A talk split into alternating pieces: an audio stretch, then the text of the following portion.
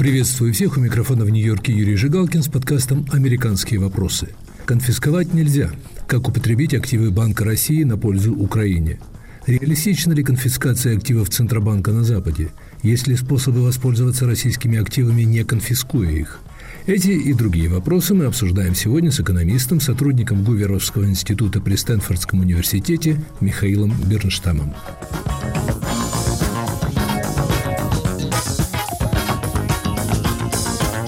Неспособность Конгресса выделить деньги на помощь Украине, несмотря на то, что за это готовы проголосовать подавляющее большинство американских законодателей, заставила наиболее активных сторонников помощи в Сенате ускорить работу над законопроектом, который позволит конфисковать государственные активы России, находящиеся в американских финансовых учреждениях, и использовать их для нужд Украины – в конце января Комитет Сената по международным делам одобрил законопроект, который называется так «О восстановлении экономического процветания и возможностей для украинцев». Но будет ли этому документу дан дальнейший ход, пока непонятно. Евросоюз, в свою очередь, с большим трудом договорившийся о выделении Киеву 50 миллиардов евро, на днях принял решение о возможном использовании доходов от замороженных активов Центробанка на нужды Украины – Разговор, впрочем, идет о сравнительно небольшой сумме в 4 миллиарда долларов в год. При этом Брюссель, судя по всему, не готов подписаться под идеей конфискации госактивов России. Юристы Евросоюза, как известно, сомневаются в законности такого шага. Не исключено, что законность и американского законопроекта, если его примет Конгресс, будет оспорена в судах. Где в таком случае взять деньги на помощь Украине? Активы Банка России не нужно конфисковывать, пишет Михаил Бернштам в вашингтонской газете «Хилл». Они вполне законно могут быть использованы правительствами западных стран как источник займов, из которых можно финансировать обещанную помощь Украине. Со временем эти займы будут возвращены, и вопрос о судьбе активов может решиться в судах. Ну а в обозримом будущем российские средства дадут возможность Украине продолжать вести боевые действия. Слово Михаилу Бернштаму.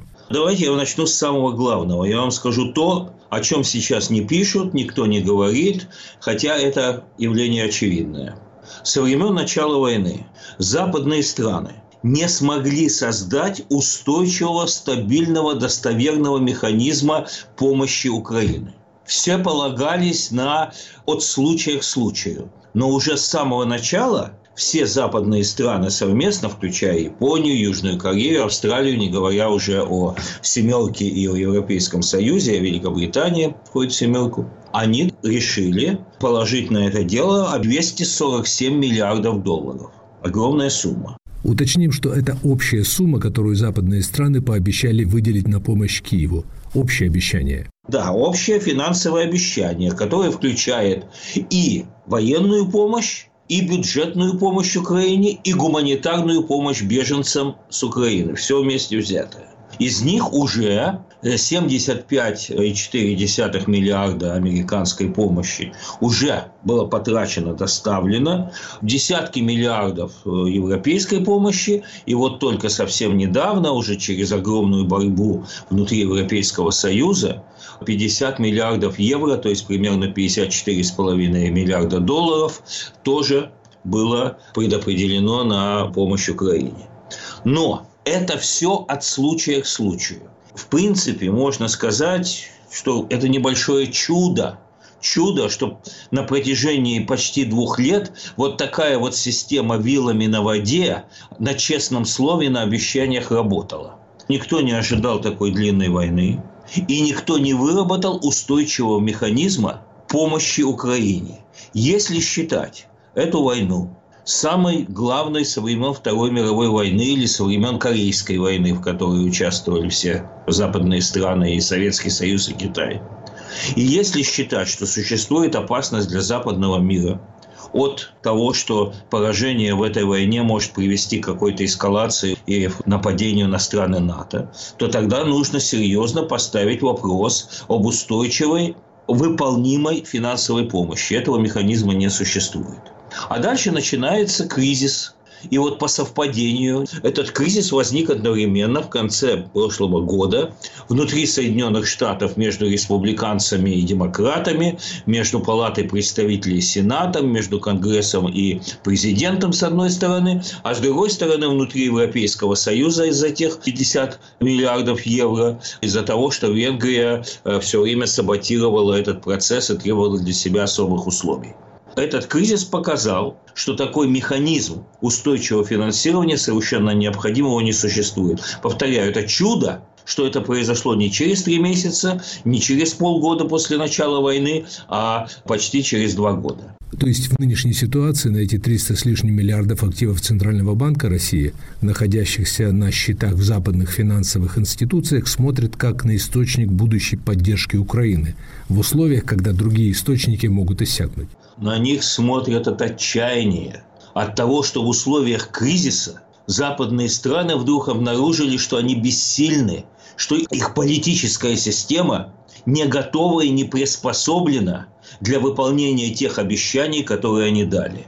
Основным правилом со времен Пелопонесских войн, со времен трудов Фукидида и в математической теории игр, которая занимается международными конфликтами, основным правилом является правило вот такого устойчивого, достоверного обещания, которое может быть выполнено. Когда говорят, что Соединенные Штаты будут защищать все страны НАТО, то в это все должны верить. Если в это не верят, значит, они не будут защищать, значит, войну можно распространять на страны НАТО. Если говорят, что будут поддерживать Украину, должен быть механизм, при котором эта поддержка Украины существует, и никто в этом не сомневается. И вот в условиях этого неожиданного политического кризиса, который совершенно не должен быть неожиданным, от отчаяния западные правительства стали бросаться в разные стороны и правой рукой через левое ухо стали искать, какие могут быть источники финансирования, потому что надо затыкать дыры.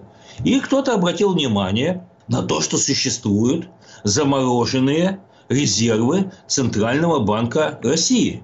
И стали думать о том, как вот можно сделать так, чтобы их можно было использовать. Дело в том, что использование этих денег имеет очень большие проблемы и не создает вот этого устойчивого финансирования. Профессор Бернштам, вы имеете в виду популярное сейчас предложение о конфискации активов Центробанка и использовании этих денег для помощи Украине. Если конфискация, с вашей точки зрения, не лучший способ использования этих замороженных миллиардов, что делать? Устойчивое финансирование может существовать, на мой взгляд, об этом я и писал в своих работах, может существовать только в двух видах. Первый вид – это если вы собираетесь помогать Украине, считаете эту войну очень важной, то надо включить это в бюджет. И в этом бюджете каждый год, из года в год, должны быть деньги на национальную безопасность с подпунктом на помощь Украине в ее войне. И это должны сделать все страны. Значит, координация такого рода трудна, политический процесс требует длительного времени и согласований. Просто теоретически, да, особая статья в бюджете на финансирование Украины. Это нереалистично. И вот второй путь, который я, собственно, в своих работах и предлагаю, это независимый от правительств трастовый фонд. В трастовый фонд можно вложить деньги западных правительств, но для трастового фонда можно использовать вполне, и замороженные резервы Центрального банка России, если они уже лежат под рукой, с этим есть проблема, мы об этом можем поговорить.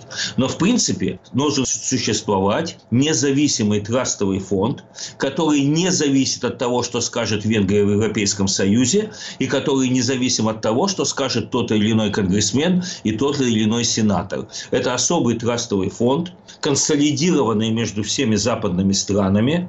У него существует свой отдельный совет директоров, выбранный западными странами, и он из трастового фонда выдает займы западным правительствам. Приходит Бельгия, приходит Франция, приходит Германия и говорит, вот мы отрядили вот такую-то сумму, но не можем получить ее у своего парламента или не можем каким-то образом выделить ее из бюджета, пожалуйста, одолжите нам. И трастовый фонд является, так же как независимый центральный банк, является источником финансирования. Эти деньги возвратные. Правительство их должны вернуть. Правительство будут платить проценты за эти эти займы, и из этих процентов можно будет давать еще какие-то займы или, ну, если не хватает, занимать деньги на финансовых рынках. Хорошо, к вашей идее трастового фонда мы сейчас вернемся, но все-таки почему попросту не конфисковать деньги Центробанка? Казалось бы, это более простой способ заставить агрессора расплатиться за агрессию. И от отчаяния сейчас обсуждают о том, чтобы их конфисковать. Комитет по иностранным делам Сената проголосовал 20 против одного за то, чтобы эти резервы конфисковать. Европейский Союз в течение полутора месяцев обсуждал этот вопрос, пришли к выводу, что конфисковать их нельзя. Это противоречит американскому закону, потому что пункт 4 14 поправки к американской конституции говорит о том, что устойчивость долга Соединенных Штатов не может быть даже поставлена под вопрос. Это конституционное правило. Значит, если мы посмотрим на эти замороженные резервы Центрального банка Российской Федерации, я делал подсчеты, там 383 миллиарда долларов – из этих 380 миллиардов долларов, по последним данным, это данные, которые были опубликованы а, за 2021 год перед самым началом войны, после этого эти данные засекречены, из этих 383 миллиардов 210 миллиардов это облигации, государственные облигации Соединенных Штатов, Великобритании, стран Европейского Союза, Японии, Швейцарии, Австралии. То есть это долги государств. Из американских облигаций там 52 миллиарда долларов. Нельзя их конфисковать, это противоречит 14 поправке к американской конституции. Но самое главное не это, а самое главное простой расчет. Вот, вот есть 52 миллиарда американских долларов. И есть общий американский долг, который составляет 27 триллионов. Это так называемый публичный долг. Если мы каким-то образом увеличиваем риск за счет того, что происходит конфискация этого долга, и хотя бы на один процентный пункт увеличивается процент по обслуживанию этого долга, это 270 миллиардов. Оно того не стоит, понимаете? Захватить 52 миллиарда и потерять в год 270 миллиардов. То же самое относится ко всем западным странам. Далее, нет никакого международного органа, который мог бы каким-то образом управлять и говорить, вот мы конфисковали эти средства, и теперь мы позволим Великобритании использовать эту часть, а Франции использовать эту часть, а Соединенным Штатам использовать эту часть. То есть даже с чисто бухгалтерской точки зрения управлять конфискованными активами невозможно. Далее, подумаем об Украине. Если мы сейчас потратим эти деньги, то тогда не будет денег на реконструкцию. А ведь это деньги, которые раньше предлагалось через суд получить на военные репарации, на реконструкцию Украины. Мы вернемся к разговору с экономистом Михаилом Бернштамом. Оставайтесь с нами. Писательская свобода – с самого начала своего вещания «Радио Свобода» было писательской станцией. Лишенная парламента и свободы слова, литературная, гражданская и политическая мысль веками уходила в русскую литературу. Поэзия, проза, публицистика, драматургия становились проводниками выстраданной правды и чаяний общества – Чуть ли не вся свободная словесность за железным занавесом и в эмиграции прозвучала в наших передачах за три четверти века. Перечитывая общее наследие, народный артист России Александр Филипенко читает свободовских авторов, литературную классику. «Писательская свобода» – 12 подкастов в течение 12 месяцев – Слушайте нас на сайте Радио Свобода и в привычном агрегаторе подкастов.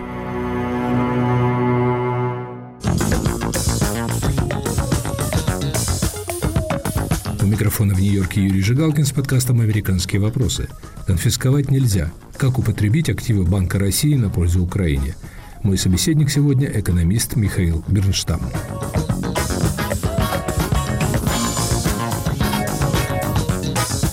Михаил Бруштам, согласно вашему анализу, конфискация российских госактивов, скорее всего, незаконна и почти наверняка приведет к ощутимым финансовым потерям для западных государств. Ваш вариант действий, насколько я понимаю, разрешает эти проблемы и при этом позволяет использовать российские активы для помощи Украине. На самом деле трастовый фонд неприкосновенен. Права собственности Российского Центрального банка не подвергаются никакому сомнению. Это замороженные средства, которые Российский Центральный банк имеет полное право через суд, если ему это удастся, получить назад. Но в то же самое время я предлагаю, когда мы создаем такой трастовый фонд, мы одновременно можем создать другой фонд. Этот фонд на реконструкцию Украины. И этот фонд может немедленно подать на Международный арбитражный суд иск на вот этот вот трастовый фонд. И вот тогда что мы увидим? Пусть Россия приходит со своими жалобами, Украина придет со своими жалобами, и начнется нечто, чего не произойдет иначе никогда. На самом деле начнется Нюрнбергский трибунал. Потому что из простого хозяйственного спора вырастет обсуждение военных преступлений. Нужны ли эти деньги для реконструкции Украины? Что произошло? И хозяйственный спор превратится в международный суд по военным преступлениям. Профессор Бенжсам, хочу уточнить, в вашей схеме Россия остается собственником этих активов. Из этих средств выдаются кредиты, которые могут брать западные столицы для оказания помощи Украине.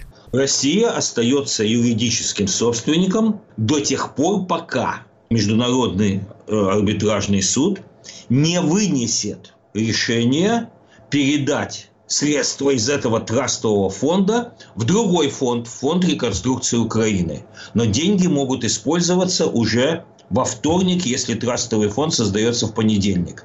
И таким образом будет решена та самая задача, о которой я говорил, и в которой в стенку уперлись все западные правительства. Как сделать так, чтобы обещанное Украине было выполнено. Сейчас наступил очень серьезный кризис, потому что из-за того, что один раз провалилось это финансирование, из-за этого уже никакого доверия на будущее нет. Уже Украина не знает, будет ли продолжаться помощь, никакое западное правительство ничего гарантировать не может. Все гарантии провалились. Как говорил великий русский философ Козьма Петрович Прутков, единожды солгавший, кто тебе поверит. И этот принцип Прудкова полностью соответствует математической теории игр. Должно быть достоверное, устойчивое обещание, которое выполнимо. И вот этот трастовый фонд создает выполнимость этого обещания. И это является первым принципом устойчивых международных отношений. Но для осуществления этой идеи тоже требуется, скажем так, юридические основания. Ведь нельзя эти деньги попросту объявить частью фонда, который вы предлагаете. То есть на этом пути тоже могут возникнуть э, трудности. А они уже сейчас заморожены, они разбросаны в самых невероятных местах.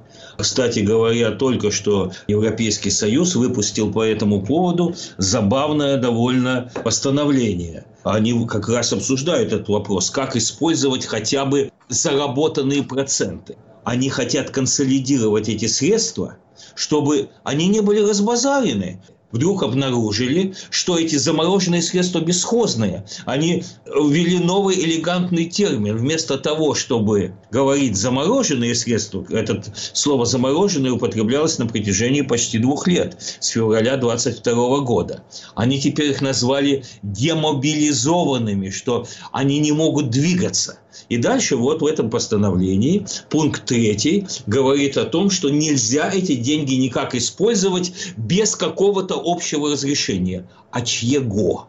Ну да, может быть, Европейский Союз имеет какое-то право давать общее разрешение тем или иным странам Европейского Союза. А что делать Японии, Соединенным Штатам и Великобритании? А дальше пункт четвертый говорит о том, что ну да, конечно, без разрешения какого-то несуществующего органа нельзя эти средства никак использовать, но с другой стороны, если какой-то стране очень нужно помочь Украине, то она может эти средства использовать. Мне это напомнило Конституцию бывшей Югославии. Там было сказано в 23 статье, что никто не может быть президентом Югославии больше двух сроков. А дальше 24 статья сказала, 23 статья не распространяется на товарища Иосипа Брос то есть, если нельзя, но если очень хочется, то можно. Трастовый фонд решает все эти проблемы. Он берет все эти замороженные активы, он их консолидирует, они состоят из государственных облигаций различных стран, и все эти долги остаются. Все страны сохраняют свои обязательства перед Центральным банком России. Другие деньги – это депозиты, которые находятся в коммерческих банках и в центральных банках различных стран на корреспондентских счетах. Они тоже принадлежат Российскому Центральному банку. И все это вместе в единой системе образуется в трастовом фонде, и Совет директоров трастового фонда решает вопросы о том, как эти деньги использовать. Более того, я предлагаю предложить Российскому Центральному банку прислать своих директоров. Пусть будут директора от России. И пусть они следят за этим. Честность этого фонда, правильное использование этих средств, оно выдается различным правительствам. Эти средства возвратные. Пусть российские представители за этим следят. Все открыто. Совет директоров решает только одну проблему. Они выдают средства под определенный процент тому или иному правительству, только правительством, больше никому. И он решает, насколько кредитоспособно это правительство. Потом будет суд. Суд может начаться тоже во вторник или в среду. Пожалуйста, создается фонд реконструкции Украины с нулевым балансом. Существует мировой арбитражный суд. Адвокаты, представители этого, они подают в этот арбитражный суд. И арбитражный суд судит этот трастовый фонд. И там будут представлены все свидетельства военных преступлений и почему эти деньги надо передать Украине. Все абсолютно публично, все абсолютно честно, ничьи права собственности не нарушены, ничто не конфисковано, ничто не украдено, нигде никаких махинаций не существует. Если я вас правильно понимаю, то, что вы предлагаете, звучит как идеальный вариант в данный момент – если у союзников Украины нет сейчас средств для помощи Киеву, они берут средства из активов Центрального банка России с последующим возвратом. Такой источник финансирования, по вашим подсчетам, неиссякаем. Причем от западных столиц сейчас не потребуется никаких дополнительных вложений в этот фонд. Дополнительные суммы не нужны. Там будет находиться до 383 миллиардов долларов. Вот что интересно. Никто не знает, потеряли счет существуют различные оценки. Я делал расчеты еще в своей первой статье в 2016 году, когда я предлагал, впервые я предлагал заморозить эти средства Центрального банка России еще до того, как началась война. Именно для того, чтобы предупредить эту войну. И тогда я обнаружил, что примерно 20-25 миллиардов находятся на каких-то закрытых секретных счетах на Кайманских островах, куда не добраться. Так что, может быть, там не 383 миллиарда, а меньше. Э, недавно было сделано два расчета. Один делал журнал «Экономист», и он нашел примерно 350 миллиардов долларов по сусекам из разных стран. Отдельно группа исследователей, Reuters опубликовал, проводила расчеты, нашли 375 миллиардов. Речь идет об очень крупных суммах. Значит, сначала надо провести вообще инвентаризацию, бухгалтерский отчет. Ничего такого не сделано. Я говорю, два года все это тянется. Есть еще одно предложение, которое сюда тоже подходит как запасной вариант. Если не хватит денег, это займы на финансовых рынках. Дело в том, что, одалживая деньги правительством, трастовый фонд будет получать проценты.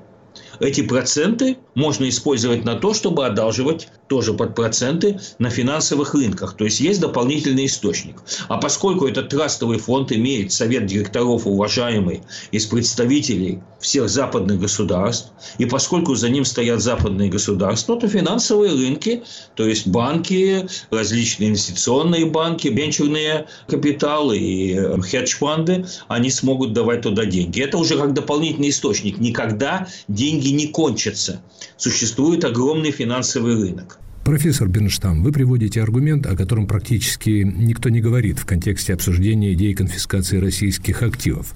Так как значительная часть этих активов вложена в американские гособлигации, их конфисковать невозможно, поскольку по Конституции США обязаны выполнять долговые обязательства.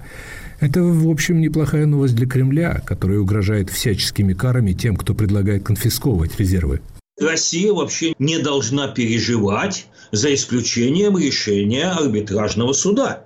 Россия является собственником всех этих средств, потому что эти средства находятся в государственных облигациях, и эти средства находятся на депозитах, на корреспондентских счетах в центральных банках и на депозитах в коммерческих банках. Значит, ответственность правительств за выпущенные ими долги, ответственность коммерческих банков за принятые ими депозиты, ответственность центральных банков за корреспондентские счета за принятые ими депозиты Центрального банка России сохраняется. Никто не будет рисковать. Средства находятся в собственности России, но контроль сейчас разбросан по различным значит, правительствам и по различным банкам, этот контроль будет консолидирован в этом централизованном трастовом фонде. То есть для России это даже хорошо. Она должна приветствовать это решение, и она должна послать туда своих людей в совет директоров.